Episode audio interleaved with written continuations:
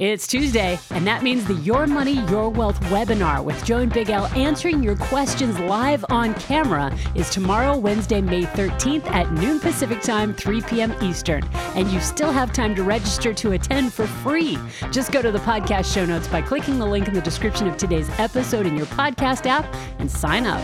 Today on the Your Money, Your Wealth podcast, it's a mixed bag of questions on everything from solo 401k contributions and inherited IRAs to house buying strategies to the fan favorite ripping on annuities. And there's a healthy dose of Roth conversion planning thrown in the middle, of course. I'm producer Andy Last, and here with 12 I don't knows, four don't do it, three good ideas, and a little TMI are the hosts of Your Money, Your Wealth, Joe Anderson, CFP, and Big Al Clopine, CPA.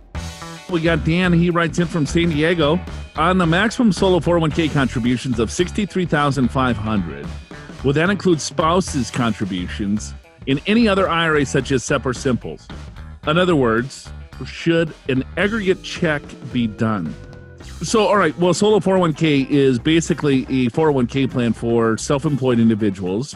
looks like Dan is self employed, and he probably has his wife on the payroll so the 63,500, Al, can you break that down? Uh, sure. Yeah. So, well, first of all, an employee can put in 19,500 into 401k plan. And uh, if you're if the employee is 50 and older, there's a $6,500 catch up, so that gets to 26,000. Now, when you're self-employed, you can put the profit sharing portion in, Joe, which is up to 25% of your of your profits uh, without regard to the to the 401k. So that's that's how you get to this 63,500 because the maximum for self-employed. Now we're talking employee and employer because remember you're both when you're self-employed. So it's 57,000 for 2020 and then $6,500 for the catch up. So 63.5. So that's where that number comes from in the first place. You have, have to have a lot of income, Joe, to be able to put that much in. But right. assuming that you do, because he, he referenced 63.5, Dan did. Let's say, we'll assume he's over 50. So that would mean he could put in $26,000 of his own, and then he'd have to have quite a bit, you know, 25% of the, of the difference, close to $40,000. So it'd have to be a lot of profit to be able to do that. But I will say the good news is it's separate from IRAs, SEPs, and Simples. However, there's a whole bunch of caveats. so one of which is first of all spouses don't count in this. So that's that's a whole different calculation for the spouse. And, and let's just say dan your spouse works for you then she could put in her own uh, contribution of 19.5 or 26,000 total if over 50 right. uh, plus plus she can do a profit sharing component for her as well. If she has her own business then she can do her own thing right? So she can then set up the plan. It has nothing to do with your plan in that particular case. But if it's an individual business you can only have a sep or a simple ira or a 401k you can't have uh, you can't mix and match those but you can, Joe, you can have a regular IRA in any of those cases and still get to put money into that as well. So if the wife works for him, the 63.5 is the maximum contribution for Dan. But if the wife works, she can do roughly the same if there's enough profits within the overall business. Yeah, she would have to have uh, a couple ways to do that. One is Dan would have to pay her a really large salary to be able to do that. Or the second way, I've seen this happen before sometimes, a sole, a sole proprietorship. They set it up as a joint sole proprietorship, so the self employment income is split 50 50. So that's a possibility too. But at least she could put in 26000 um, just as the 401k contribution for hers in the catch up if she's over 50. Yeah, exactly. Assuming she has that much income. Right, right, right. So pay her twenty six grand, and then she, you know, probably pay her twenty eight grand, and then she could fund almost one hundred percent of her paycheck, dollar for dollar, within the overall four hundred oh one k plan. Yeah, and the reason why Joe you have to pay, let's say in this case, your spouse a little bit more than the twenty six is because you have to have money uh, withheld from her pay for for Social Security and yeah, Medicare for, tax. Yeah, payroll tax. Yep. All right, uh, good question, Dan. We got Helen writes in. Hi, Joe, Al, and Andy. My name is Helen. Hello, Helen. Thank you for your service during the pandemic. I love listening to your show. All right, well, hopefully that puts a little smile on your face, Helen. I find the information very valuable. My question is that my husband passed and he had an IRA account, but I have to make a minimum withdrawal every year.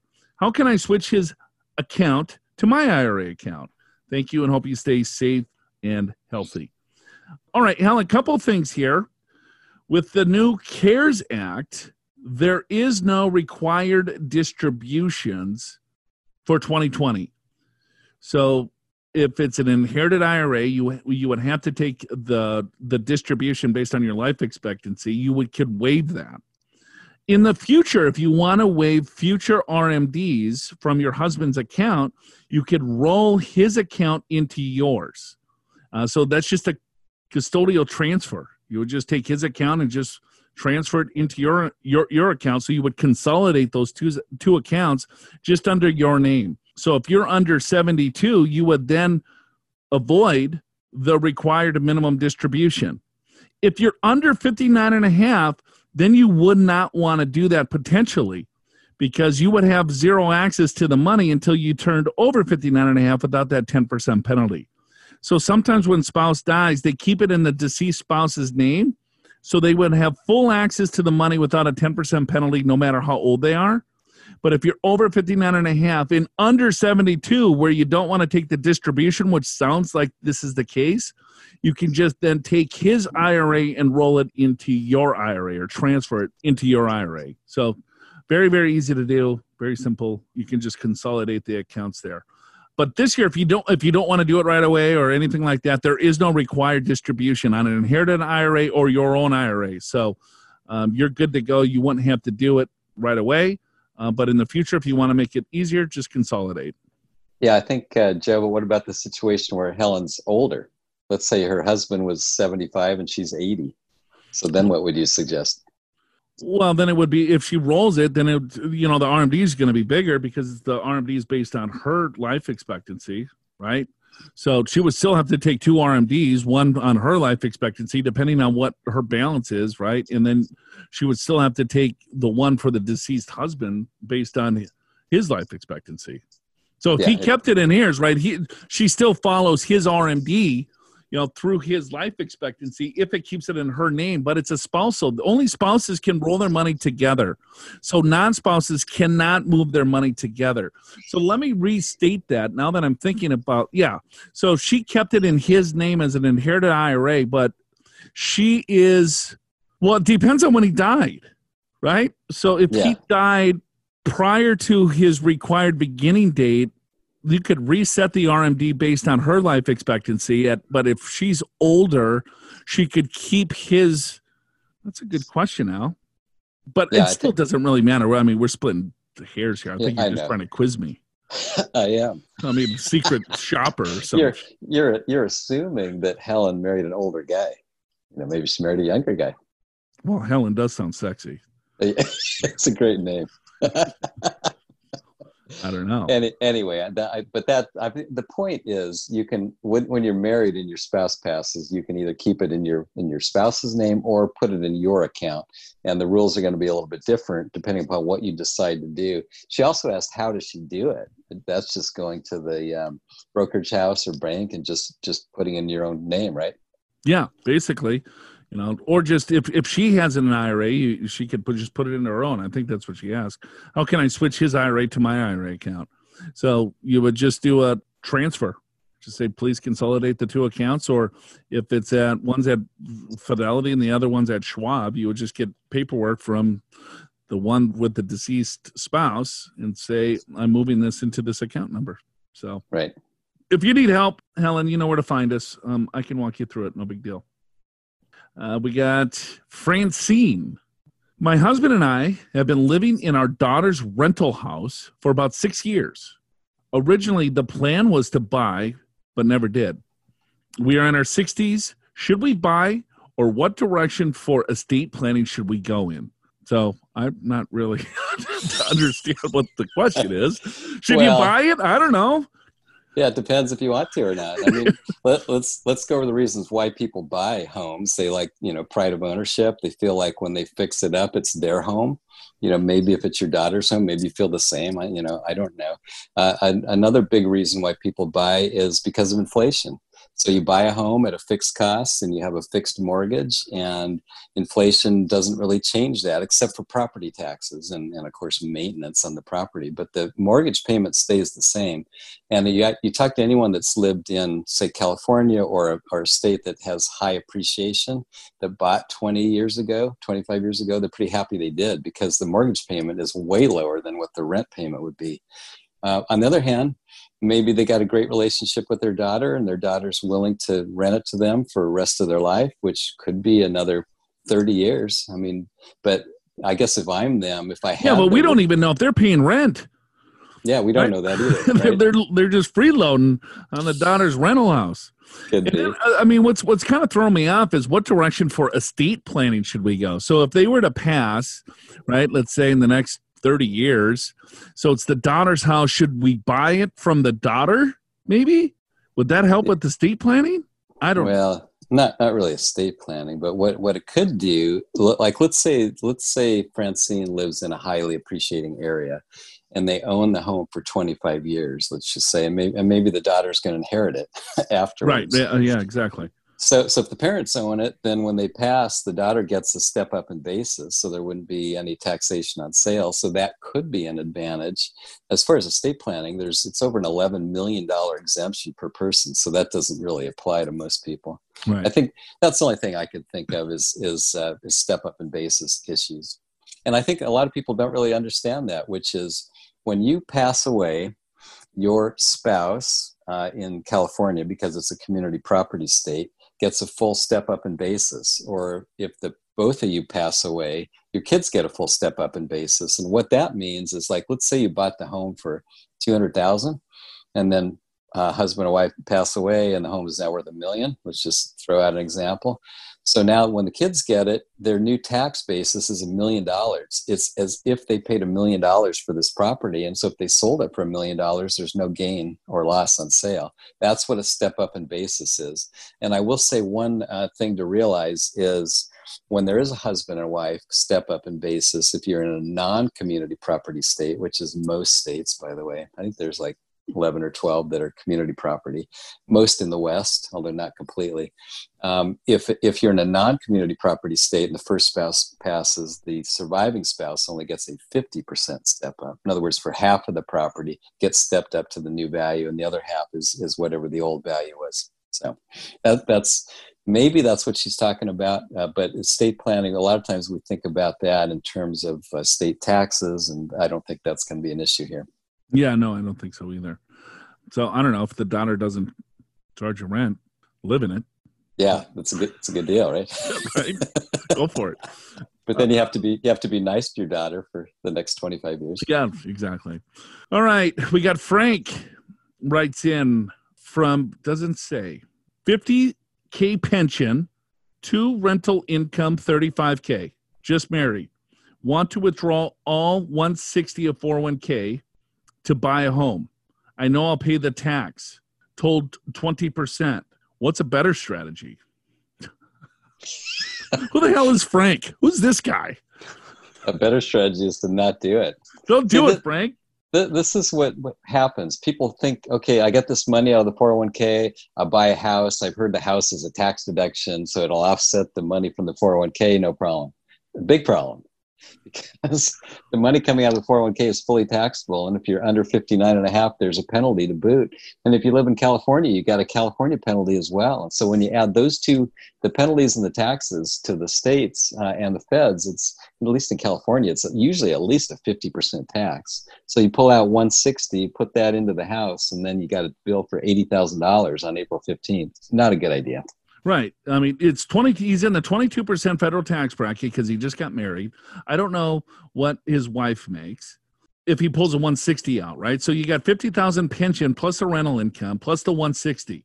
So you add all that up, you got 22% federal tax plus another 10% state tax. If he's under 59 and a half, it's another 10%, right? So now you're at 40 some odd percent. So, right, he's going to owe $80,000 or $60,000 next year. What's he going to do? Where's he going to come up with the cash to pay the tax? It's going to go back to the 401k. Do Well, he doesn't have anymore. He's, he's going to blow out of the thing. And guess what? His, his, his, his wife that just married him is going to divorce his ass and take half the house.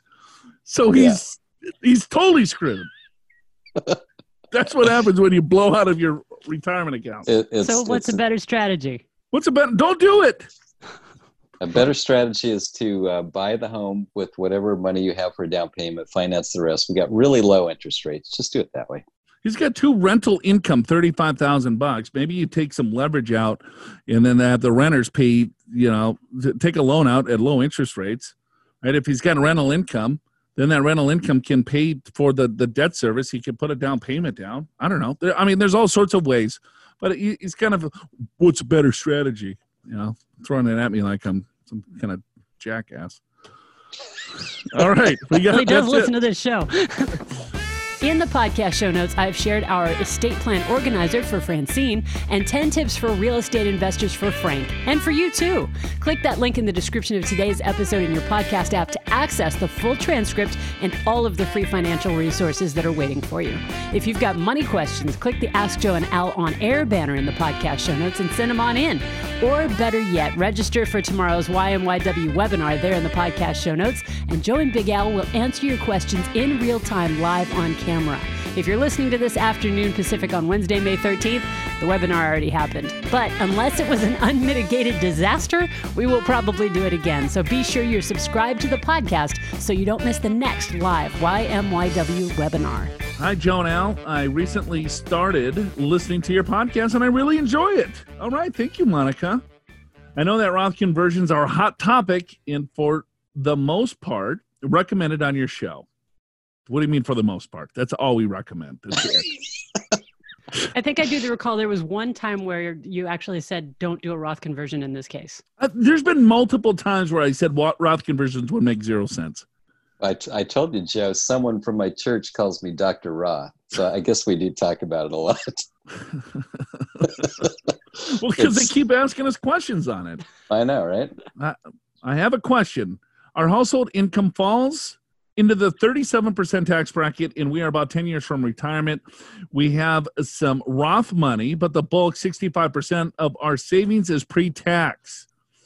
Um, 65%, that's not that bad. We usually see like 90% in pre tax. Yeah, Exactly. Uh, one would assume that we will be in a much much lower tax bracket, but we are convinced that taxes will slide up. We are unable to contribute directly to a Roth IRA, so this past year we started to fully fund our Roth 401ks to avoid commingling pre-tax and post-tax non-deductible IRA money. However, there is a small amount of non-deductible IRA money sitting in an IRA already. Would you suggest that someone falling in the 37% tax bracket convert now since the market is down significantly, our portfolio is down 22%. I guess it seemed to make sense to convert now and pay taxes on a lower value. What are your thoughts? Thanks so much.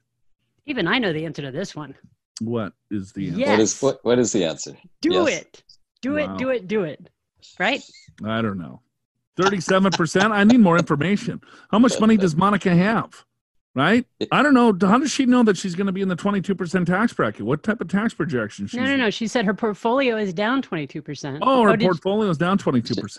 She's in the 37%. I, I think, I mean, it, it depends. The, the, the real answer is it depends on how much uh, is how much the is in the retirement account then you can kind of look at is she going to even sniff the 37% tax bracket in retirement Yeah, but uh, you know, I guess in a in a case like this, when they're when I guess they're in a thirty seven percent tax bracket, that's that's as high as it can go, plus state.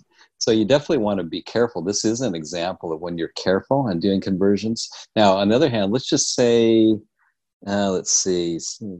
It, well, if you're in uh, the 37% tax bracket they're making over 500 grand and for individuals making over 500000 hopefully they have monies saved in 401k accounts right And Yeah. so i'm not sure how old she is but let's say if there's significant they're 10 years from retirement i don't know i mean if there was like a couple million dollars in the overall retirement account and they want to retire in 10 years then i might consider. You're running away from your microphone, Joe.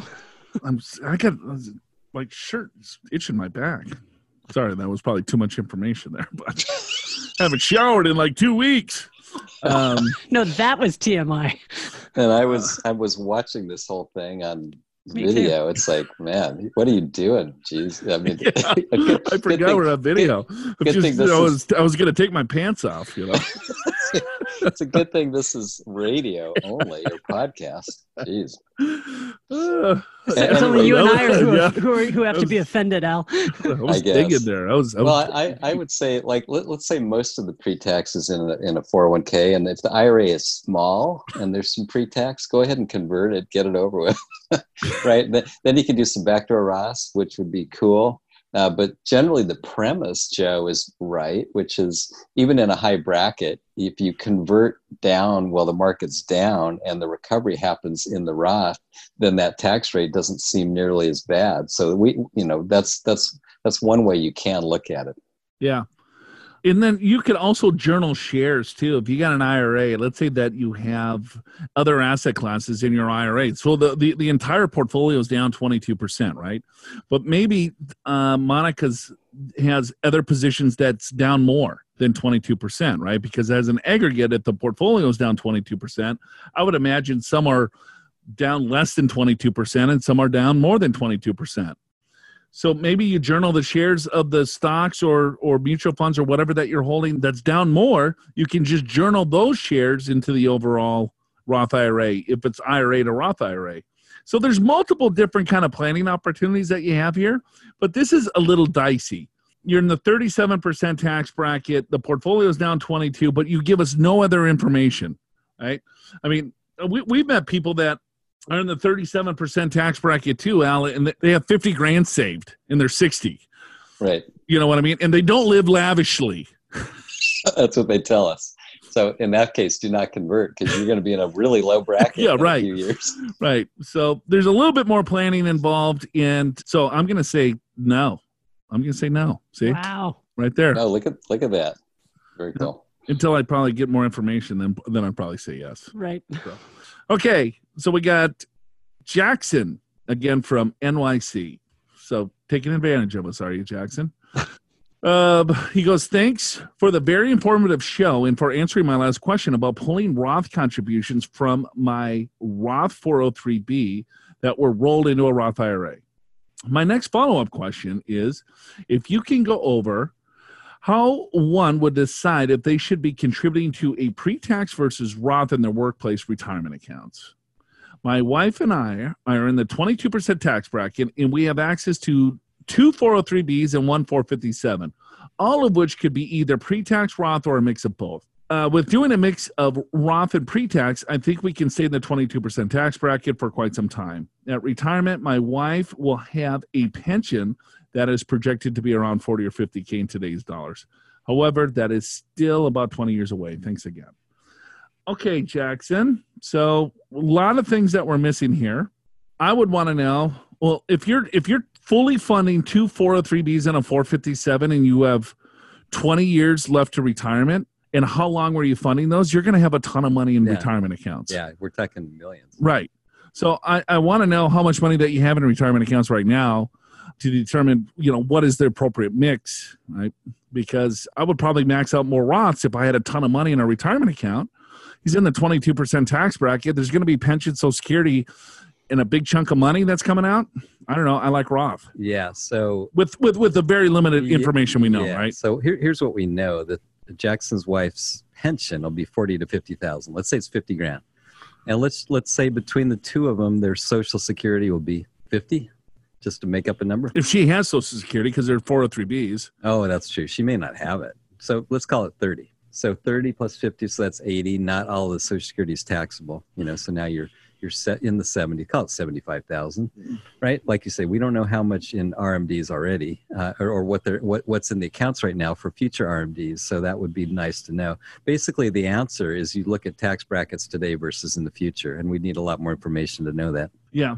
So I think if he's saving that much, Yeah, chance, chances are, if, if he's saving that much, that, and and it's in pre-tax, it's going to be a large required minimum distribution. Yeah. So you might want to get more in the Roth, but we'd have to know more information. and he probably gave us that information in his previous email, and I, We've, we've I- forgotten. yeah, totally forgot. Sorry, Jackson. Um, but yeah, that's what you want to. Your, your thought process is right on. It's kind of figuring out, okay, well, how much money do I have right now, and what's my mix? What percentage do I have in pre-tax versus Roth right now? Yeah. If it's heavily weighted for pre-tax, you probably want to heavily weight, right? Then you got the time value of money, compounding tax-free. Tax rates probably are going to go up, and I don't know. I think that's what I would look at. So uh, we got David from Girard Ohio. Correct. Thank you. Um, hi, Joe and Big Al. Uh, my favorite episode from your YouTube channel is Joe's 40th birthday episode. Oh, that was a Uh, long, that was just last week. long, long time ago. Uh, I cars. was, I was in my 50s back then. Oh, yeah. Cars, cakes, and financial wisdom does not get much better than that. Oh. My question is what are your thoughts on Roth conversions when someone is getting the Affordable Care Act subsidies? Hey boy, gotta go there, David. Is it better to wait until you're 65 to start converting in order to get the maximum subsidy, or is getting the money out of the tax deferred into a tax free more important long term? Assume subsidy does not end until 2024, and I realize the tax law sunsets in 2025. Um, Choosing your I'll- words carefully. I, I'll give I'll give the correct answer, and then you can refute it. So so the way you think about this, David, is is you you look at like if you did a Roth conversion and you look at the reduction in your subsidy, then you just consider that an extra tax. And I'll give you a super simple example. Like let's say your your tax is is ten thousand bucks, right? And your and your and if you do a Roth conversion, your your extra tax is ten thousand bucks, and you and you lose a six thousand dollars subsidy. Okay, so now you got to treat it as if your tax was sixteen thousand instead of ten. You compare that to your Roth conversion amount to figure out the effective rate, and of course that's federal only. You got to look at state as well. In my experience, if you're if you're losing your subsidy, particularly if you go off the cliff where you lose roughly half to go to zero, it doesn't make sense to do Roth conversions until you're 65, unless you go big, unless you do a gigantic Roth conversion, perhaps to the top of the 24% bracket, to where that extra, that lost subsidy isn't that much tax relative to your total conversion. What do you think? that's a that's one way to look at it. That's the correct answer. That's the non-political answer. That's the answer where you try to put your affairs in the best possible situation to save taxes. But I think tax rates are going to go a lot higher. I think that you have to take a look at how much money that you have in these retirement accounts to determine what that what, what the number is going to be. Yeah, And I guarantee you, David's got a ton of money in retirement accounts yeah, because he's he's asking the question. he's he's run the numbers. The guy's an engineer, guaranteed. but I have seen folks do a little Roth conversion, and they, their subsidy goes from six thousand to zero, and and their their Roth tax is a thousand bucks, maybe on a ten thousand dollar conversion, and then they lost a six thousand dollar subsidy, so they paid seven thousand tax for a ten thousand conversion. Well, then they shouldn't do a conversion. That's what I'm saying. I'm You with run, you. run the math. But you, you know, you and I have met with over the years. Yeah. People with millions and millions of dollars. Yeah, that are trying to game the system. With doing the subsidies and Yeah. this and that. And I'm like, But that's how it was set up, right? I guess, yeah, Yeah. follow the rules. Yep. I'm with you. Okay. Uh, we got David, Kansas City, Missouri. All righty. Yo. Once before and signed it PV. So this is PV, now known as David. What the hell are you talking about? Do you remember we had an email from somebody a few weeks back named PV? No. Well, Okay. that was David. So he, he makes up names every Yes. question, different name. Oh, so you're you're doing your spy stuff, right? You're doing your, your investigative reporting here. He he says here, read on. He actually refers to it. Oh, okay. Well, well, sh- sh- jeez. All right. Yo, Andy and the boys. Thank you for answering my previous question. I died laughing at your interpreted 35 yo because it's years old. I remember that. Yes, I do remember this email now. Right. I'm 35 yo. 35 yo. Uh, as a slang, relaxed personality. I live in Kansas City, Missouri, and I have yet another question for you. I was told there's an extension for IRA contributions, but not conversions. I'm still designating contributions as 2019 contributions since they have not contributed $12,000 yet. I'm contributing after tax dollars to my traditional IRA, then backdoor Rothing it. Uh, the contribution is a 2019 contribution, but the conversion is 2020. Is that bad, Yao? Love it. Yo. Um, no, you're all good, Yao. Yeah, it works fine. It's all good. So the, the, the contribution limp, the dates got extended to July 15th, along with the tax return filing date. So you can still do a 2019 contribution. you could do a 2019 and a 2020 contribution, all non-deductible, and do the conversion. Yeah, That- That's right. And it doesn't matter when you do the conversion, whether it was 19 or 20, because it's got basis in it. There's no tax. I don't care when you do it. doesn't matter, yo. Yeah. So so if you do the contribution right now, it can be for 2019. The conversion will be in 2020, but it won't cost you any money because you got tax basis. There you go. The only thing that um, if if just a contribution screw a little bit, a Yeah. couple well, bucks, there'd be a little tax there. right? You bet. just be a few bucks. All right, David. Uh, appreciate it, yo. Appreciate the question.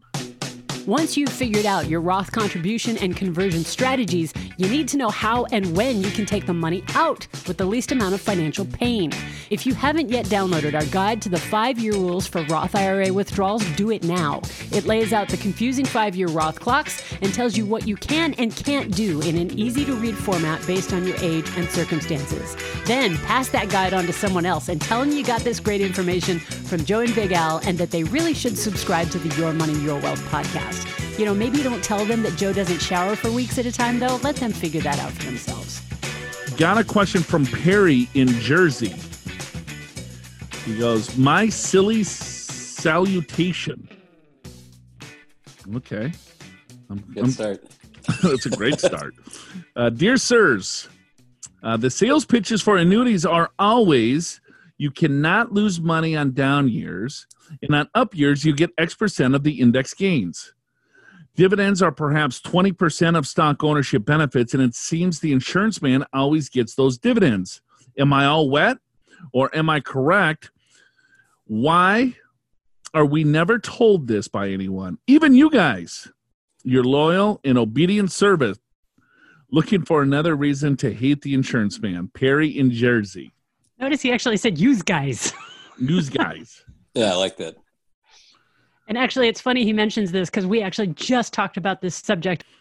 was it perry that called No, in that, that was Dudley. dudley dudley perry and um who's the guy that says jersey that writes it Bruce out and Joyzy. oh bruce yeah got it um all right National. so do we want to go through this whole thing again Well, I think we, we, we have to. We, it, was, it was asked. uh, yes This sounds like a good topic for you, Joe. I'm just going to sit back and listen. Well, I mean, I think a lot of people are getting this, right? When the markets are volatile, I think this is when these become very popular. You might hear a lot of um, advertisements, a lot of pitches in regards to fixed indexed annuities or uh, equity indexed annuities or whatever um, that they're called nowadays. Basically, the sales pitch is just as Perry is discussing. He's like, you can get stock market like returns with no downside risk. Um, that is not even close to true um, because they're, they're trying to basically get you a little bit higher rate than a standard fixed annuity. And the fixed annuity rates are based on the general ledger of the overall insurance company. So you're looking at like CD rates, maybe a little bit more than a CD rate. Um, what an equity index or fixed index annuity, they can't even call them equity index annuities. I think that's what they used to call them because they had the term equity in there. It was misleading. So now they call it fixed indexed annuities. Um, and so, yes, the, the, the growth is tied to an index of some sort, but it's not like you're you're buying into stocks. You, you don't even own any stocks at all. It's a derivative. You're buying a bond and it has call and put options with on the bond. So if the market does go up, you participate in some of whatever call option that they're purchasing. So it's it, it's based on participation rates. It's based on spreads. It's based on um, all sorts of different things that you have to make sure that you take a look at. And, and, and Perry's right. You're not getting the dividend because you don't even own the stock. You own an option. That's all it is. So if markets go up, you can participate a little bit in the upside of the overall market. So there's also, let's say, um, when it comes to participation rates, so if the market goes up 10%, you might only participate, let's say, in five, uh, 50% of that. So you get 5. Uh, percent. But then there's also caps on top of that where you cannot make more than any, more than, I don't know, 3%, 4%, 5% a month.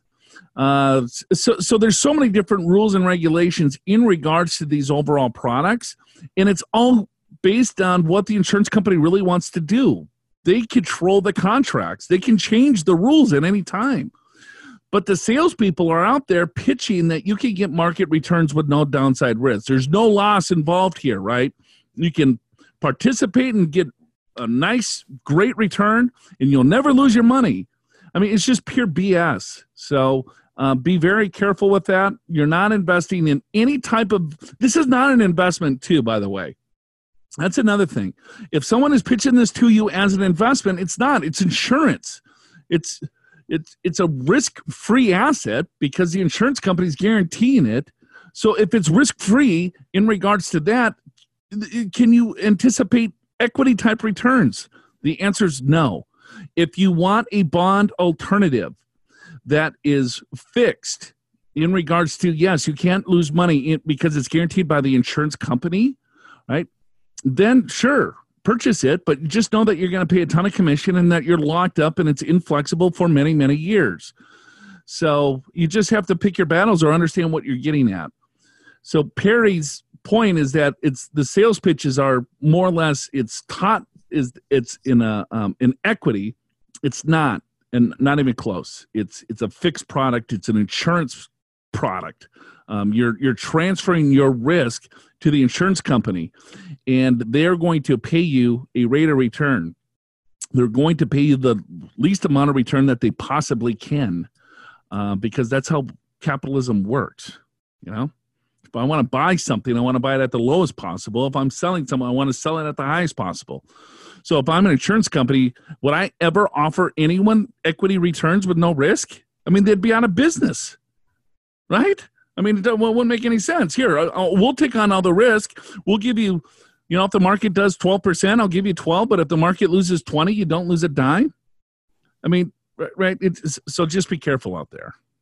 Yeah, I, I, think that's right. And and however the income comes to you, uh, which actually it's more in the nature of interest income. It doesn't matter. It's inside the annuity, and once it comes out to you, it's it's it's depending upon how you take it out, whether it's annuitized or not. It's either 100% ordinary income or it's a ratio between ordinary income and return of capital. So I, I would say two two quick benefits. One is you don't lose money unless the insurance company goes broke. So that's that's true. And the second thing is it's like insurance. You're insuring against a super long life. If you live a super long life, you'll kind of be glad you have something like this. But for the most of the people, these are these are kind of rigged to you know, benefit the insurance companies if you look at a whole collection of people all at once. Right. Yeah, that's exactly what it is. I mean, but this is an equity index annuity, so it's a little bit different than, let's say, like a immediate annuity where it's pooled money where they're going to automatically give you an income stream for the rest of your life. This is a deferred annuity where they're pitching that you're going to receive stock market returns with no downside risk, and then that potentially there could be an income benefit rider on it. I don't know. Uh, but just be careful out there. Uh, you know, understand what what, what you're getting into. Uh, appreciate the question, Perry. We got Martin from Canyon Lake, California. He writes in, "Dear YMYW team, love your podcast, but." oh, question mark. How many question marks? That's a thousand. Thirty. it's a it's a lot of question marks.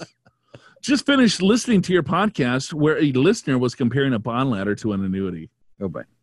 Well, I agree with what you say. Most of the time, comparing a risk transfer asset to a bond ladder seems wrong. Maybe this is as much a comment as it is a question. I hate most annuities, with the possible exception of a SPIA, single premium immediate annuity, is what uh, Martin is referring to, uh, to help cover an income floor.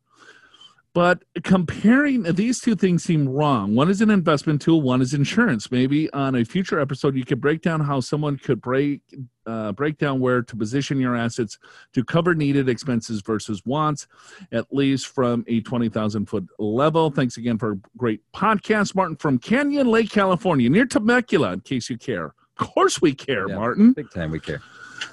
Okay, um, Martin, I agree with you 100. percent And maybe uh, the, the the that person wanted me to compare an annuity to a bond ladder, and you're right. I probably missed the biggest component of that is that an annuity is not an investment at all. And so, by comparing an annuity to an investment was wrong in regards for me not to disclose it up front that an annuity should never be considered an, an investment, even though most insurance agents will consider it an investment. It's insurance. An annuity is insurance. So you're absolutely right. When you're talking about a um, single premium immediate annuity, uh, so that means that you're going to give an uh, insurance company a lump sum in response to a guaranteed income for the rest of your life. I like those um, as well. Um, that's probably the only annuity that Al and I would um, agree with um, in certain circumstances. So it, it, it, it really depends. Um, you know what? I'll, I'll bust this out for you. We'll, we'll do a show. We'll talk about it a little bit more uh, because we are running out of time today. Al, Andy, thank you very much. Thank you, Joe. Alrighty, that's it for us. We'll see you next week. Show's called Your Money Wealth. As if there weren't enough in the episode itself, stick around to the very end for some derails today. Your Money, Your Wealth is presented by Pure Financial Advisors. Click the free assessment button at yourmoneyyourwealth.com or call 888 994 6257 and schedule a free financial assessment video conference with a certified financial planner from Pure. That's 888 994 6257 or click the free assessment button at yourmoneyyourwealth.com. Pure Financial Advisors is a registered investment advisor. This show does not intend to provide personalized investment advice through this broadcast and does not represent that the securities or services discussed are suitable for any investor. Investors are advised not to rely on any information contained in the broadcast in the process of making a full and informed investment decision. Sharon, you've been very nice emailing me. Just hang on. You're, we didn't quite get to this podcast, but probably next one. Yeah, we're skipping that one out. No, no, it's a good one. I consider you a rock star, Al. Yeah, th- that's why I like it. Yeah. Yep. That's how it starts. Never heard of Girard, Ohio. Have you been to Ohio? I have not. Actually, I have been to Cincinnati. I have been to Ohio. You know what? So am I. I've been to Come Cincinnati. on. We, we've been to Ohio. Come on. you go. Yeah. The- I mean, I went to Ohio when there was like a ton of like crazy ass bugs. There's a, That there's a sounds fun. season. There's a season. Yeah. A bug uh, season. I guarantee this. Uh, David knows exactly what I'm talking about. I mean, it was like stuff like fell from the sky. Really? Wow. It rained bugs, Wow. And it's I, I went, I can't remember whether it was December, January, February.